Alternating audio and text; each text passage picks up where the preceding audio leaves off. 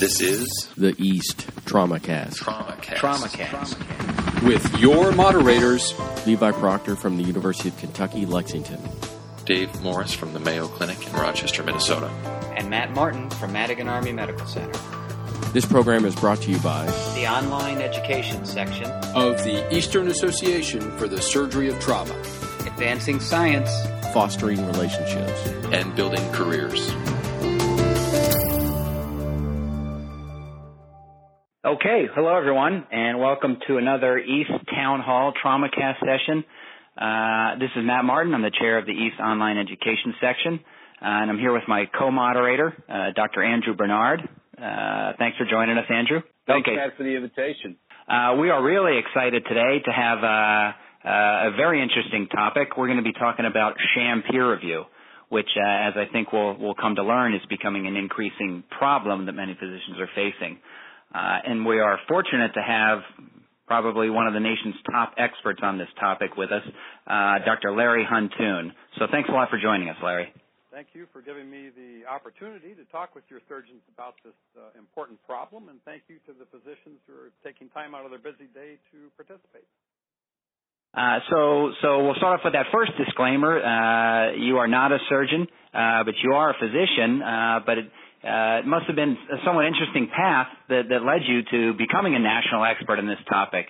Uh, so we'll just start off with, with how did you get involved in this topic and, and you know become such a part of your career? Yes, I should say I'm a neurologist, and uh, I'm also not an attorney, so I don't give legal advice. And the way I got involved in this was through AAPS, the Association of American Physicians and Surgeons. Uh, back around 2003 or so, we started to get a lot of calls from physicians throughout the nation about abusive uh, peer review. And we also noted that uh, Steve Twedt, who's a reporter with the Pittsburgh Post Gazette, uh, spent about a year uh, developing and investigating and publishing articles on uh, abuse of the peer review process and retaliation against physician whistleblowers. We noted those two things, and we decided that we needed to get involved and investigate this thing known as sham peer review and do what we could to uh, to help provide helpful information to uh, physicians. Larry, thanks for joining us. This is quite a treat. And, and Matt, your ability to generate intriguing uh, topics for this TraumaCast series is, is, incredible. Larry, how prevalent is this? How, how often are you getting uh, calls from physicians? How prevalent is this in a given institution or in a given state? Yeah, it's hard to come up with exact statistics, but I can tell you that I get calls every single week from physicians who have been victims of sham peer review. I know my partner has personally, just since this this topic has come out on the East website, I know my partner has personally reached out to you, or his attorney has, to deal with exactly uh, such a problem as what you described and I, I do receive calls from attorneys also who represent physicians, uh, some of whom may not be real familiar with uh, sham peer review and how the peer review process works in hospitals. As most of you probably know, it's a quasi-legal process, so the things that attorneys learned in law school about the rules of evidence and whatnot don't necessarily apply in hospital uh, hearings. Yeah, that's a great term quasi legal. There are a lot of lawyers involved in these things, um, but but the way these proceedings go down are, are not the way they would go down in court. That's been my observation. Yes, and there are in fact law firms which basically teach hospitals and uh, medical staff leaders how to do this abuse of the peer review process, and they offer seminars, you know, around the country, usually at posh resorts for you know, $2,500 a head to go learn how to do these things. So, so Larry, let's talk about tactics that uh, that you've seen used in these things, and, and it sounds like they're pretty consistently used. Uh, and one you talk about is ambush tactic and, and secret investigation. So why don't you talk a little bit about uh, how that works? Yeah, well, the ambush tactic is fairly self explanatory. Usually, the way that occurs is the physician is invited to a so called informal friendly meeting in the CEO's office, and the physician is not told ahead of time what it's about or who's going to be there, and the physician shows up and finds himself sitting across the table from the CEO, the hospital's lawyer, the chief of staff, the chief of the department that he's in, and they know exactly what it's about, and they're prepared to sort of prosecute it. And they leave the physician in the room sort of fumbling to find a way to respond because he hasn't had an opportunity to prepare for that. And, and then what about the, the secret investigation tactic? Well, the secret investigations, a lot of physicians may not know, but hospitals are allowed to uh, basically conduct secret investigations where they might send charts out for an external review that the reviewed physician knows nothing about. And sometimes these uh, secret investigations go on for months or in some cases more than a year. And the main thing that physicians have to know about these secret investigations is if the physician feels that things are not going good at the hospital and the physician wants to resign from the hospital, if the physician resigns while one of these secret investigations is still open, the doctor gets reported to the National Practitioner Data Bank, and at that point, his career is either ruined or over. So secret investigations are, are very important, and if a physician decides he or she wants to resign from the hospital, very important for that physician to have his attorney write the hospital and confirm that there are no open investigations. Wow. Uh, Larry, one of the questions I want to ask is about how the National uh, Physician Provider Data, Data Bank works. But, but first, can we talk a little bit about what the motivations are. Are, are these all simply based on a, a goal of liquidating an individual provider for some reason? What's the usual basis? And I realize the basis can be purported to be one thing and can actually be another thing. Right. Well, of course, in every case of sham peer review, the hospital alleges that it has to do with quality of care or patient safety. But the underlying motives in sham peer review are many. They can be such things as retaliation against a physician whistleblower. They can be anti-competitive. For example, if the physician decides he or she is going to open an MRI center and compete with the hospital, hospitals don't like competition, so they may seek to find some way to eliminate that uh, physician. And uh, personal animus can certainly be another one. Uh, discrimination we have seen. Uh, uh, professional jealousy. There's just a lot of uh, underli- improper underlying motives. So those are all the underlying motives, and then the the ultimate goal is to create a case of peer review against the clinician as a step in the process of getting the physician out the door. Yeah, it's not just getting the physician out the door. It's putting a stake through the physician's heart so that the physician does not get up again and practice anywhere else. Because the outcome of an abusive peer review is, again, that the physician gets reported to the National Practitioner Data Bank, and that effectively either ruins the physician's career or, in many cases, totally ends the physician's career because that physician cannot usually get on staff anywhere else.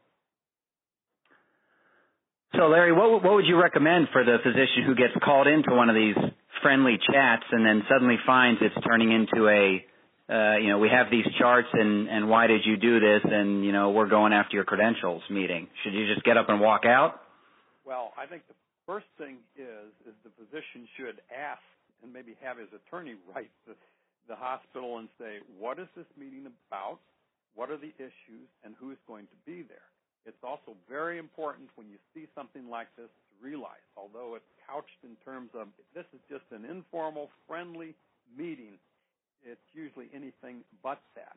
And it's very important for the physician to get a knowledgeable attorney involved early on in these cases so that their rights can be protected. That's, that's a most important thing to do. Okay, and then one of the next tactics you talk about is depriving the physician of records needed to defend himself. Um, so, so, uh, so how does that work, and how are they stopping these physicians from accessing the records? Well, the, the goal of that particular sham peer review tactic is is to leave the physician fumbling at either the peer review hearing or whatever the uh, peer review interview process is. And so what they do is the hospital in some cases won't provide like the patient records that the physician needs to be able to review so as to defend himself. So the physician gets at the peer review hearing and has not been provided with those patient records which are at issue and they provide them to the physician at the meeting and sometimes these can be hundreds of pages and obviously the physician you know doesn't have adequate time to review those so as to respond and it makes the physician look guilty he's trying to come up with an answer at the peer review hearing as to what he did in a particular patient case. And, you know, he just doesn't have a memory of it. Maybe it happened a year ago or two years ago. And uh, so it's, it's a tactic that's designed to make the physician look guilty.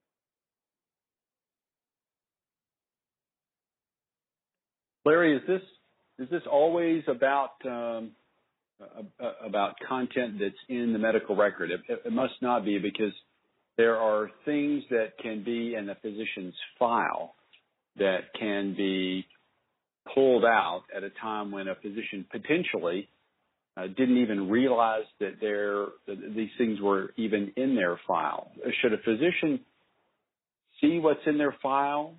Uh, I'm putting file in, in quotation marks there, and and, and the, is it appropriate for anything to be entered into a physician's file in a disciplinary matter that they haven't seen? Could that happen to a clinician, and how would they respond to that if that were part of the evidence being used uh, against them? Well, that does unfortunately happen fairly frequently where some complaint will be lodged against the physician and that complaint is put in the physician's credentials file and the patient or the physician doesn't know about it, never had a chance to respond to the complaint, whether it was from a a patient or a, a nurse or, or someone else in the hospital. So it's important when the physician believes that he's under attack or about to be attacked that he take a look at what's in his uh, credentials file. Now, when you request that, a lot of times hospitals will balk and they don't want you to see what's in your own file. They'll cite confidentiality reasons, but there is no confidentiality issue when it comes to looking at your own file. And uh, that's important to do. Realize that when you look at your file, in most cases, the hospital will not allow you to make a copy of the file. Uh, you can't take notes. Uh, oftentimes, you'll be required to look at the file in the medical staff office with someone looking over your shoulder to make sure you're not copying it, taking pictures of it, or taking notes. But it is important to see what's in that file, particularly if you perceive, you know, there's a abusive peer review process coming or if one's already been started? Well, the notion that you wouldn't have ready access to your own file and ability to create a copy of that is that's bothersome. It's that seems scary to me. There's nothing fair about that, nor is there anything fair about withholding patient records that you would need to defend yourself. And you also asked if every if it always had to do with something in the medical records, and the, the answer is no. Sometimes it has to do with uh, professional conduct, and uh, the disruptive physician label is probably one of the most abused labels in hospitals today, and that also can result in a report to the National Practitioner Data Bank. As, so, so Larry, another thing you you just touched on is is when they bring standard of care up, and and they'll often misrepresent the standard of care. So, so can you talk a little bit about that, about what standard of care actually should mean and how it's being abused? Sure, and that's something I think that uh, affects surgeons uh, to a large degree. And uh, here's the way that goes. Uh, they've decided they want to get rid of a particular surgeon, and uh, they will. The hospital will hire an expert who will uh, provide a report and testify that the surgeon didn't do it the way that he would have done it, and therefore that's practicing beneath the standard of care. But as your surgeons know, there can be more than one legitimate way to approach a particular surgery. And that uh, if someone does it differently than someone else, that doesn't necessarily mean it's a standard of care issue. It may simply be a legitimate professional difference of opinion. But unfortunately, the hospital will misrepresent that, the external review, uh, who says that you didn't do it my way, so it's beneath the standard of care, they will misrepresent that as the standard of care and then take an adverse action against the physician's privileges. And, and does the physician have, have any option of introducing their own expert, saying, well, well, yes, this was the standard of care? They do, and they should hire their own expert to review the cases that are at issue. And uh, sometimes that makes a difference, but uh, unfortunately, if it's truly a sham peer review, oftentimes that doesn't make a difference because the hospital already has in mind what they want to do to the physician, and they may simply ignore any experts that are hired by the physician to provide an opinion that it was within the standard of care. Well, and, and it almost seems like you know, in a court, you you have your day in court, and you have certain rights that are protected, and, and it seems like you have significantly less rights in some of these these uh, proceedings uh, that I've seen. Uh, in fact, I, I've seen many where you're allowed to bring a lawyer, but the lawyer is not allowed to say anything or, or really have any part of the proceedings. Uh, is that a pretty common practice? Well, uh, unfortunately, yes, there are some procedures in the hospital where the bylaws say that yes, you can be represented by an attorney, but he has to sit there and keep quiet. And, and there's nothing that's uh, legitimate about that. It says in the Healthcare Quality Improvement Act, which is the federal law that governs uh, peer review, that you're entitled to be represented by an attorney, and an attorney can't represent you if he's gagged and forced to sit there and not say anything.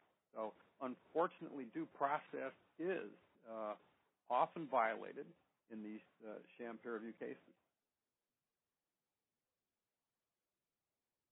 Larry, you touched on the issue of uh, charges against you that might be in the form of disciplinary actions or complaints from others. Sometimes these can be trumped up charges, and you touched on the, the topic of bylaws.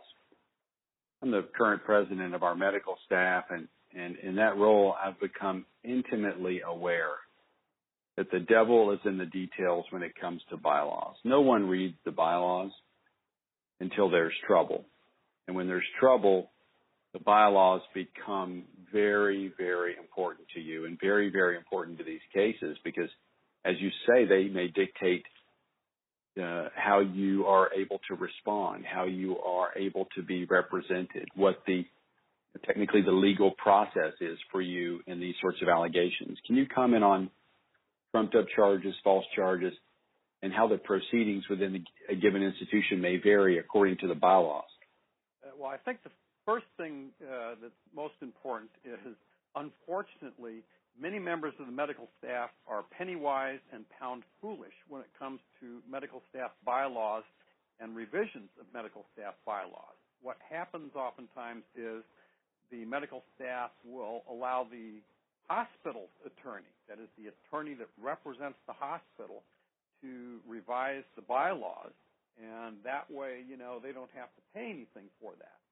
But unfortunately, when that's done, the bylaws, the medical staff bylaws, are revised in a fashion which is highly favorable to the hospital and may be highly adverse to physician due process. So the first thing is is when there is any uh, revision of the medical staff bylaws, the medical staff needs to go out and hire its own independent attorney to review those uh, medical staff bylaws revisions. The other thing, the second thing to know is, and this may shock some physicians, that the Fifth Circuit Poliner decision, P-O-L-I-N-E-R, basically said that hospitals don't have to follow their own medical staff bylaws when it comes to providing peer review in order to obtain absolute immunity under the HCQIA law. So unfortunately, due to that court's decision, you know, you think you have all these uh, supposed protections in the medical staff bylaws. The hospital doesn't have to follow those in order for the hospital to get immunity. And yes, there are totally, I have seen totally false charges brought against physicians, certainly trumped up charges against physicians, and they are used to prosecute the, um, the peer review against the physician. So those things absolutely do occur in my experience the people, the physicians and administrators involved in the sham peer review process have no problem with bringing false charges against physicians as long as it achieves the goal of basically ending the physician's career. Why don't we go real quickly? One of our listeners, actually, one of our co-moderators has a question. Kevin, uh, I think you're unmuted. Go ahead with your question. Hi, uh, hi. This is Kevin Pei from Yale School of Medicine. Thanks for taking my question. Um, so, Dr. Hunter, my my question is, I have served on trauma peer review committees before, and my understanding is that for an official peer review process hearing to to occur, it has to be uh, given written notification. So, what compels any physician to just show up in an informal meeting, uh, as you're suggesting? And and the second part of that question is, uh, if if uh, don't most hospital bylaws require that a very detailed paper trail uh, be kept for anything to be reportable to a national database? Well, yes. Um, if you look at your own medical staff bylaws, you will see that uh, written notice is required of a, of a proposed or recommended adverse action against a physician. Usually it has to be sent certified mail, return receipt, usually it has to specify the specific charges, either omissions or commissions that were made by the physician that uh, underlie the recommendation for the adverse uh, action. And the second part of the question was what? Uh, the second part is, um, you know, most if most hospital bylaws require that a very detailed paper trail be kept for anything to be reportable to a national database, I guess I'm just having a hard time envisioning how this is carried out uh, in, in a hospital setting, the sham peer review, that is. Well, hospitals do uh, create a paper trail to support what they do and realize that that's where a lot of these um, either secret investigations or complaints that are in your credentials file that you know nothing about that's where that's where those come into play because the hospitals that have an idea they want to terminate a particular physician, they'll save those things up and then they'll trot them out at the appropriate time and say, look, we have a trend of inappropriate conduct or uh, substandard care against this physician, and then they use that trend to sort of support the uh, adverse actions they're taking. As far as the National Practitioner Data Bank report, there are specific guidelines that uh, hospitals and others must follow.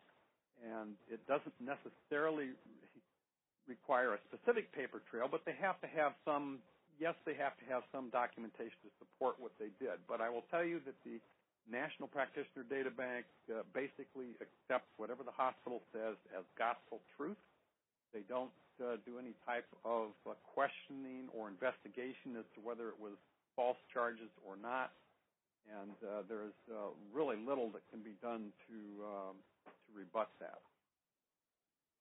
Larry, can you give us just uh, 30 seconds or a minute an overview of what the National Practitioner Data Bank is, why it was created, and how it's supposed to to help the public and its role?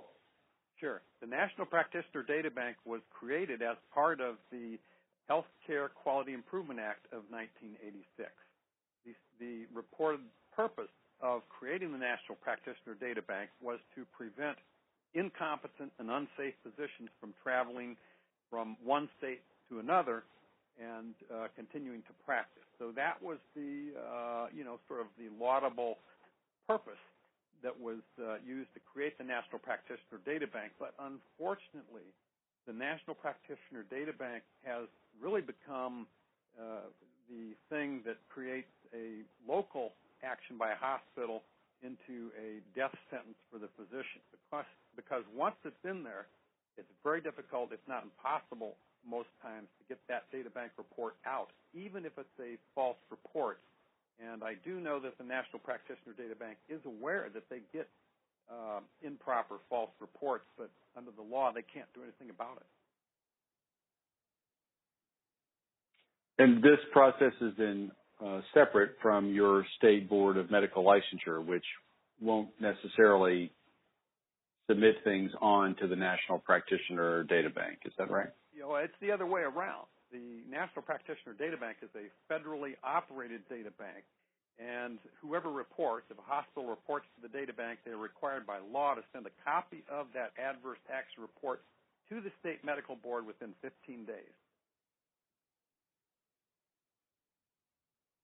Oh, this is great. I'd like to take a, I'd like to take a question or comment from one of the, the callers. Hello.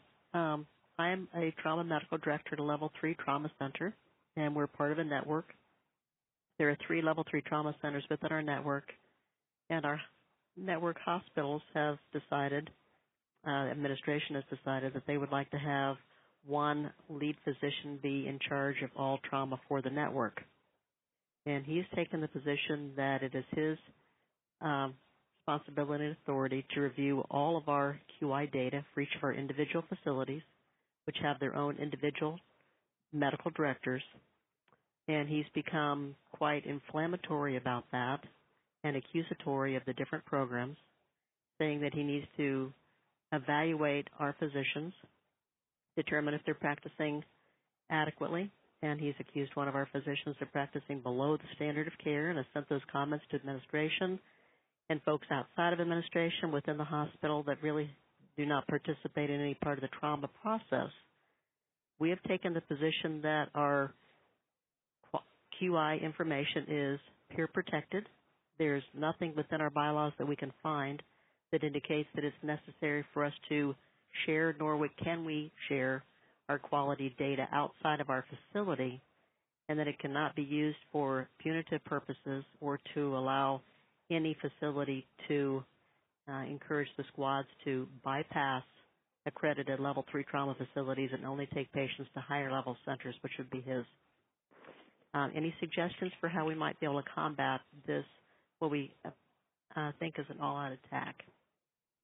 Well, it's very difficult because, as you know, you know these systems are kind of uh, merging to form these big systems, and they whoever is in charge of the big system wants to put their people in control of it. And uh, your medical staff bylaws sometimes will be made to conform to this bigger entity that is sort of a conglomerate. I would uh, only say that uh, the, the best thing to do in opposing this is to make sure that you gather enough physicians at your facility to get together and express opposition to what's going on. The one thing you don't want to do, and this is true of physician whistleblowers as well, you don't want to be the single person out front leading the charge because they will reliably look to kill the messenger in those cases um, and get rid of that physician usually by some sham peer review process. So whatever you do, it's best to you know gather numbers together and use the group of physicians to support the opposition. We do have that already. We have all three level trauma facilities that are meeting on a regular basis. We have the full support of all of the physicians at each one of those institutions. Uh, we just don't know uh, what our position can be reasonably with the um, head physician of the higher level trauma center.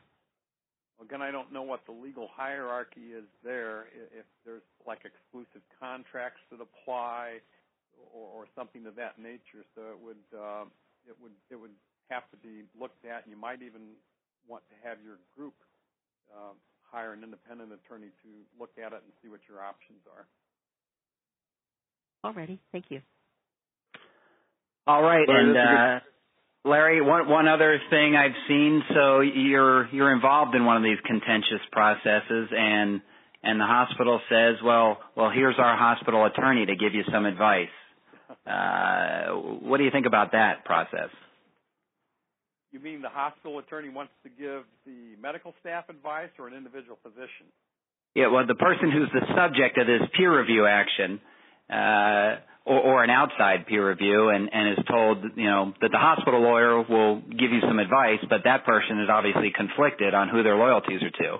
Yeah, well, the physician shouldn't listen to that at all. As you as you point out, it's a it's a blatant conflict of interest. The hospital is the prosecuting entity, and you don't want the prosecutor to be your uh, representative as far as legal representative. And that's um, the, the physician needs to go out and hire his own independent attorney who is well versed in peer review and sham peer review. Realize that when you go to the yellow pages or you look for, you know, attorneys and, that represent peer review matters, that a lot of times you're looking at attorneys who work for hospitals. So you have to do a little bit of homework to see if the attorney is knowledgeable about peer review and sham peer review in particular, and uh, before you hire that attorney. Otherwise, I will tell you that the physician will end up spending tens of thousands of dollars educating his own attorney as to the dirty tricks, uh, the tactics, characteristic of sham peer review, and the various nuances that go on in the peer review process that, that the attorney would not encounter in a court of law. All right, and uh, looks like we have a hand raised. Uh, Mike Wagner, I, I think I just unmuted you. Are you there? So first, Larry, I'd like to thank you. I don't know if you will call, but we've had several email interactions. It's been about 10 years now. Um, I remember I wrote a letter to the editor in the town where you are in Texas. Yes. Well, I'm no longer there, so let let let me. Um, it, and I, I'm not trying to steal your your uh, show, but uh, let me address a couple of the comments that were made. Um, let's talk about the National Practitioner Data Bank. They can accuse you of wearing pink socks. Uh, then they didn't like them. They felt that was disruptive, and you can go on the National Practitioner Data Bank for that. And I did it, but I won't tell you the, the heartache you can imagine, Larry. It is next to impossible to get out of the National Practitioner Data Bank. In fact, they, I, recall, I recall in your case that you went through a process and were exonerated within your hospital, and yet the hospital refused to remove the well, practitioner data bank report. Well, but what you are correct on that. And what happened is, first of all, I was fortunate that this was all happening right around the, the time of the Poliner case. So all the hospitals were running scared because, for those of you who don't know, Larry Poliner was a cardiac a cardiologist in Texas who won a 330 million dollar verdict against Three, a hospital. 366 million dollar verdict. I'm sorry. Which he never yes. saw a penny. Correct, but but it scared everybody into trying to do the right thing, and I benefited greatly from it. Um, but the National Practitioner Data Bank, they don't have to do anything. The other thing for anyone that is looking at one of these, make sure that you have in detailed writing in whatever agreement that you do that exactly how the hospital can respond when you look for credentials at another hospital. Um, the institution with whom I had, shall we say, uh, a disagreement with uh, when I tried to get privileges at another institution, um, used a very interesting tactic, which which I learned later, and I'm sure you're probably aware of this, which is, oh, um, you have to get a, a special release in order to uh, for us to to tell you what's going on with this individual, and um, hospitals know that that's a red flag, and so automatically they go. I was very fortunate that the hospital I was dealing with at the time was extremely reasonable and let me get by without uh, having to get any documentation from the particularly involved hospital. So and, this and really that the special release uh, from the hospital from which you left they will what they want you to sign is something that you agree never to sue them for anything that they say or release to the second hospital. Correct. Well, well, in my particular case, I had a um, the confidentiality agreement, and they basically wanted me to sign that away. Um, which basically is what is it says the same thing. So um, this is unfortunately I can't tell you the name of the person who uh, got involved for the trauma surgeons that are out there. Uh, suffice it to say that his uh, name is on a textbook that's on all of our shelves. Um, and uh, this is something. I mean, everything that you said, and, and I stand here as, as as a victim and really a survivor, thanks in part to, to help from uh, Larry Huntoon, who we have here today. Um, that this is it's devastating. It's absolutely devastating. It's taken me um, basically 10 years to get my career back on track.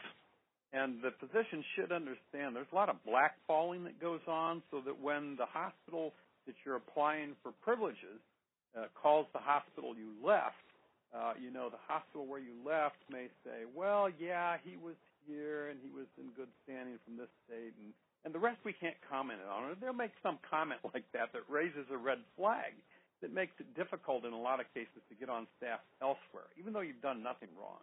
So blackballing uh, orally over the phone from one hospital to another is a big problem. Agreed. Anyhow, thanks again, Larry, for everything you've done. Sure. And I, I wanted to make just a brief comment about the pink socks comment that he made. uh, you should be aware that I don't think it was back in 2008 the uh, Joint Commission uh, changed uh, what could be used, what evidence could be used to prosecute a physician for disruptive conduct. And what can be used now is body language, facial expression, and tone of voice. All somebody has to do who doesn't like you is say, I find your body language or facial expression to be demeaning or intimidating, and that's all the so-called evidence that is needed to prosecute a charge of disruptive physician or disruptive behavior against you. And, and that to me is shocking. Larry, we had a breakfast session at the East annual meeting. It's been maybe five years ago. That's the first time I learned about disruptive physicians, what they were, because it was two folks that I consider to be icons in trauma surgery who together were were hosting a breakfast session where they told their story of having been a disruptive physician and the whole process that they went through. And both of these guys were able to weather this in a way that was, uh, compared to today, I think very straightforward back then. It seems like the, the, the, um, the magnitude of the response these days to these allegations is is much greater than it was in the old days. Much less tolerance and much more of a of a drastic response from the institution, hospital, when these allegations are made. Do you think that's accurate? Yeah, I think it's gotten worse. And I, to give you one example, I, I was aware of one pediatric surgeon who was involved in running the code. And it was an infant who was turning all sh- shades of gray and blue, and uh, the physician asked for something that wasn't on the crash cart. And as you know, in a code situation, things can get kind of noisy. And so she raised her voice to be heard over the ambient noise so that the nurse would get something, a medication that was needed to help save the life of this baby who was turning gray and blue. And because this surgeon raised her voice, she was accused of uh, being a disruptive physician. They said she was yelling and screaming and they took an adverse action against her based on that. And uh, had she not obtained the medication eventually that was needed, the baby probably would have died. It was the uh, baby of a uh, an attending physician. And so that's how just abusive it can get. If you raise your voice in a code to ask for something that's not on the crash cart, you might be labeled a disruptive physician, and you might have some action taken against you based on that. All right, Larry, and I'm, I'm going to ask you this question as a devil's advocate, and just for everyone, I don't personally believe this, but but I think there is a lot of where there's smoke, there's fire, and, and I've heard that you know, well, maybe half of these things are wrong, but but you know, good good physician or good surgeon wouldn't be involved in this peer review process. Uh, so there must be something there. Uh, do you see a lot of that, and and and how do you fight that? Well, I think that's something that the perpetrators of sham peer review would like to promote. That if if there's an accusation, that you know where there's smoke, there must be fire. Uh, but I think the important thing is that the peer review committee investigate themselves independently as to what went on. One of the things that I see is sometimes there will be a choreographer of the sham peer review process. Oftentimes, the uh, vice president of medical affairs, chief medical officer, uh, they will come in and they will basically provide a summary of what happened that the physician allegedly did. And they mislead the physicians who are on these peer review committees. So it's very important that the physicians who participate on peer review committees do their own independent investigation so that they can be assured they're not being misled by someone else as to what happened. We, we've heard a lot about, uh, you know, I think all the, the bad things that can happen and, and how the tactics they use. So so what are some of your key points for either avoiding this or, or for fighting this if you find yourself in the middle of one of these? Well, in fact, uh, I wrote an article, an editorial on that of, w- of what physicians should do to be prepared or to defend themselves once it happens. It's in our um, Journal of American Physicians and Surgeons. Uh, but basically, you need to be aware of your surroundings. You need to be aware if there are people who would like to see you gone. Maybe they're jealous of your success. or patients that like you, or maybe it's an anti-competitive thing. You're competing against the hospital. You just need to be aware that those are things that can cause a target to form on your back. And I think it's very important that physicians uh, make good documentation in the hospital. Really important. You want to document things in the chart so if someone comes later and decides to prosecute you for something, that you have the documentation you would like to have to defend yourself. And I think that's very important. And as I said before, if you perceive that this is coming or if uh, if a peer sham peer review has just been launched against you, it's really important not just to ignore it, blow it off, get a an experienced attorney on board early so that he or she can help protect your due process rights. In fact, I, I think you mentioned that uh, your your committee does some some free review or assistance with this. What are the other resources available to the physician or surgeon faced with this? Well, I think the most important thing is education. And I think that AAPS, our Association of American Physicians and Surgeons, we've really been out front and been the leaders in trying to educate physicians. And it's not just education for the victims of sham peer review, it's education for those physicians who serve and perform good faith peer review on these committees as to what to look for as far as the tactics so they're not being misled. Uh, we do have, as uh, for APS members, uh, about 60 some uh, volunteer physicians who are able to provide external independent reviews within specialty. Uh, I mean, there may be some cost to that because, of course, it's not just the review, it's the fact that the physician would have to provide a written report and then testify to support the written report. Uh, but we do have that external review uh, available, and of course, AAPS has filed many amicus briefs in support of physicians who've been victims of uh, sham peer review. Larry, I have a specific process question. In the case of a suspension, which at our institution is a joint action by the CMO and the president of the medical staff, there is a period following that during which there is to be an investigation. And that investigation is to be followed by either a meeting or a hearing of the medical staff executive committee. Can you comment, please, on whether you think that meeting or hearing of the medical staff executive committee should include the accused?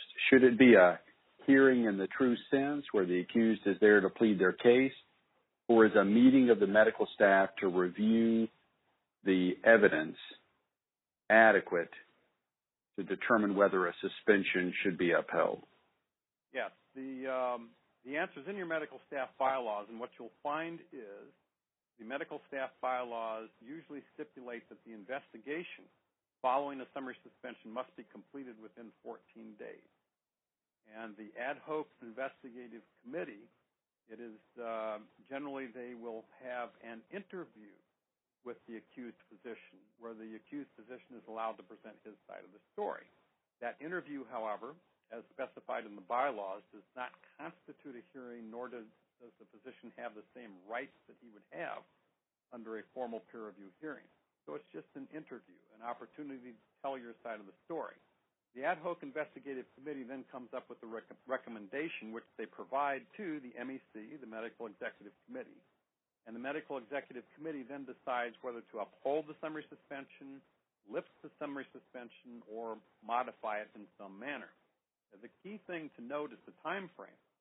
The, uh, you want the summary suspension to basically be adjudicated on or before 30 days after the suspension because if the summary suspension basically goes beyond 30 days, it gets reported to the data bank. So the HCQIA law and the medical staff bylaws are designed so that the summary suspension should be investigated and some determination made uh, within a period of uh, less than 30 days. And are there cases where you think, I guess it varies institution to institution, whether the uh, accused physician is permitted to have their case heard before the medical executive committee. Does that ever happen? Because we just changed our bylaws. Yes, yes. wording from hearing to meeting. Discretionary. That is, the MEC can decide whether to invite the physician or not to tell his side of the story to the MEC. In some cases, I see that the MEC just excludes them. You know, they don't want to hear from the accused physician. So the answer, the specific answer is in your individual medical staff bylaws. It's not a hearing at the level of the MEC. It's merely an opportunity or an interview, an opportunity for you to tell your side of the story before the MEC makes its final ruling whether to uphold or not uphold the summary suspension. Which is then followed by a fair hearing. Yes, if they decide, if it's an adverse action, that is, they decide to continue the summary suspension, then you're entitled to the fair hearing under the medical staff bylaws, rules, and procedures. One could allege that once the medical staff executive committee rules, a panel of peers elected to serve as the medical staff executive committee has ruled, isn't it unlikely that a fair hearing panel is going to overturn that? Well, that's a good question. The other thing you have to realize is in this day and age, uh, the medical executive committee is often composed of physicians who have a financial relationship with the hospital and who are loath to bite the hand that feeds them. So I'm talking about paid directorships, exclusive contracts. As you know, the MEC is composed of the heads of various departments. And sometimes those are paid directors. Sometimes they have exclusive contracts. So you can't always depend on the MEC to be impartial. Uh, they will want to do what the hospital wants them to do so as to maintain their financial relationship with the hospital. And again, in the sham peer review process, uh, oftentimes the peer review panel is selected uh, so that they can, the hospital can count on them to find the way that the hospital wants them to find. You could allege the same of a fair hearing panel, I suppose, couldn't you? Yes, absolutely. In fact, I mean, if you if the hospital or the MEC, and the MEC is composed of mainly hospital affiliated physicians who select the hearing panel. I mean, the selection of the hearing panel is the whole ball game, and a lot of hospitals don't have what's called voir dire. In a court, there's voir dire, which means that someone can uh, raise objections about specific members of the hearing panel because they have a bias or some conflict. That often doesn't happen in hospitals. All right, we, have got a great question from uh, Omar Danner. Uh, Omar, I think you're unmuted now. You want to go ahead and ask your question? Yeah, uh, Larry, uh, enjoying your talk. My question is, which one is the better choice?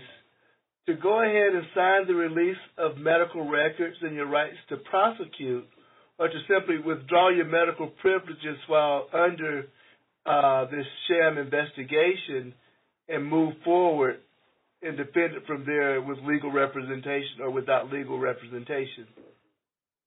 Well, first of all, there is often no moving forward if you decide to resign while under investigation. That gets reported to the National Practitioner Data Bank. It's an adverse action report from the National Practitioner Data Bank, and it's a very big black mark on your career. You'll find that when you go to apply to another hospital, they'll look at that and they'll look at you as damaged goods and they will reject your application. Now, if you go through a formal credentialing process in the application of privileges to another hospital and they decide to reject your application for privileges, that also gets reported to the data bank. You can see how the dominoes start to fall. So I think that resigning while under investigation or uh, without the peer review process coming to a conclusion is a very bad decision and one that could end your career. Uh, physicians who um, you asked about signing the release, uh, that puts physicians in a very bad position because if, if the hospital's done a sham peer review against you, you might like to um, have the opportunity to sue them. And what the hospital is looking to do is put you in the position of, look, we're not going to release any information to another hospital that they need to evaluate your application unless you sign a complete release and agree not to sue us. That's a very difficult position to be in. So, Larry, we have a we have a, a great comment from Mike Wagner about how you know these fair hearings are often anything but because they don't they're not obligated to use science or literature. Uh, one other tactic I've seen is is they call someone in and they say you know you were hostile or you were demeaning or you know sexually inappropriate, but they won't say who made the complaint. Uh, you know you'll have no chance to confront that person. Uh, they'll say you know the, the person doesn't feel comfortable uh, being known.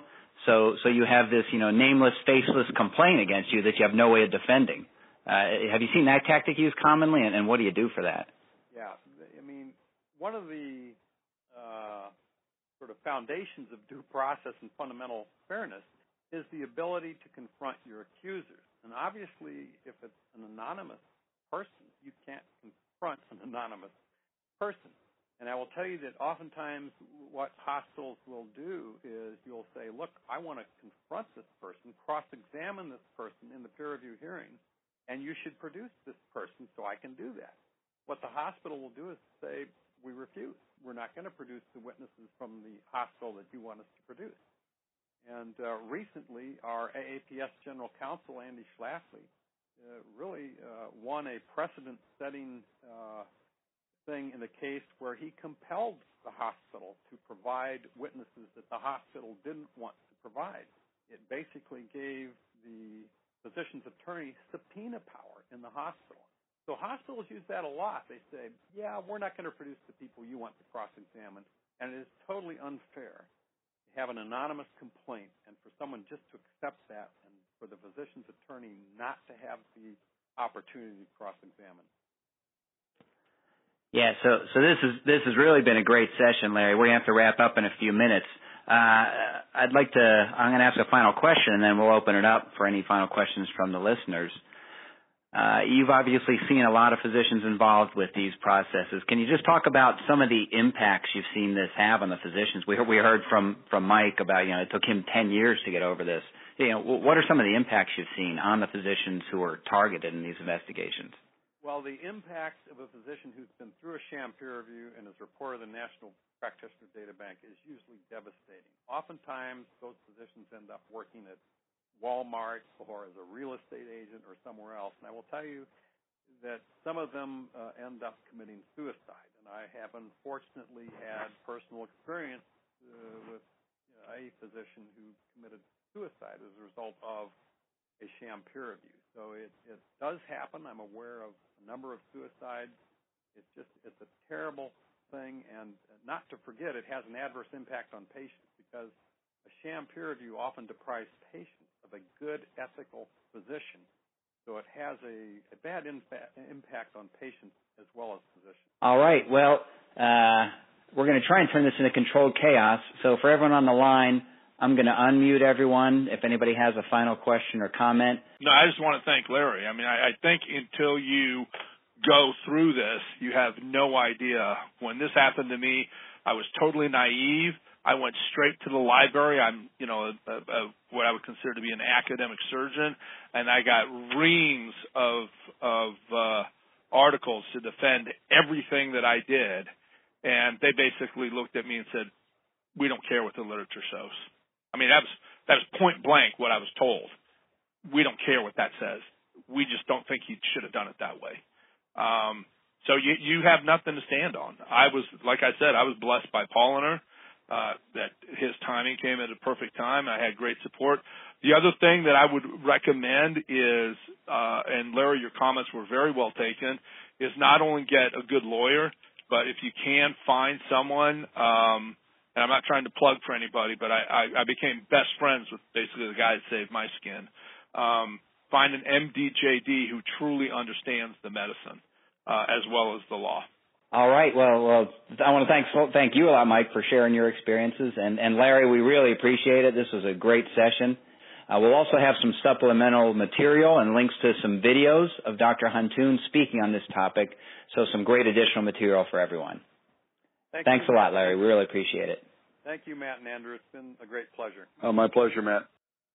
And that wraps up another edition of TraumaCast, brought to you by the online education section of the Eastern Association for the Surgery of Trauma. You can check out all of the great educational and career development resources available on the EAST website at www.east.org. And make sure you subscribe to the TraumaCast series so you don't miss any of our exciting upcoming programs and interviews. So if you're searching for cutting edge science and research, professional education, networking and building relationships, and career development, remember that all you need to do is look to the east.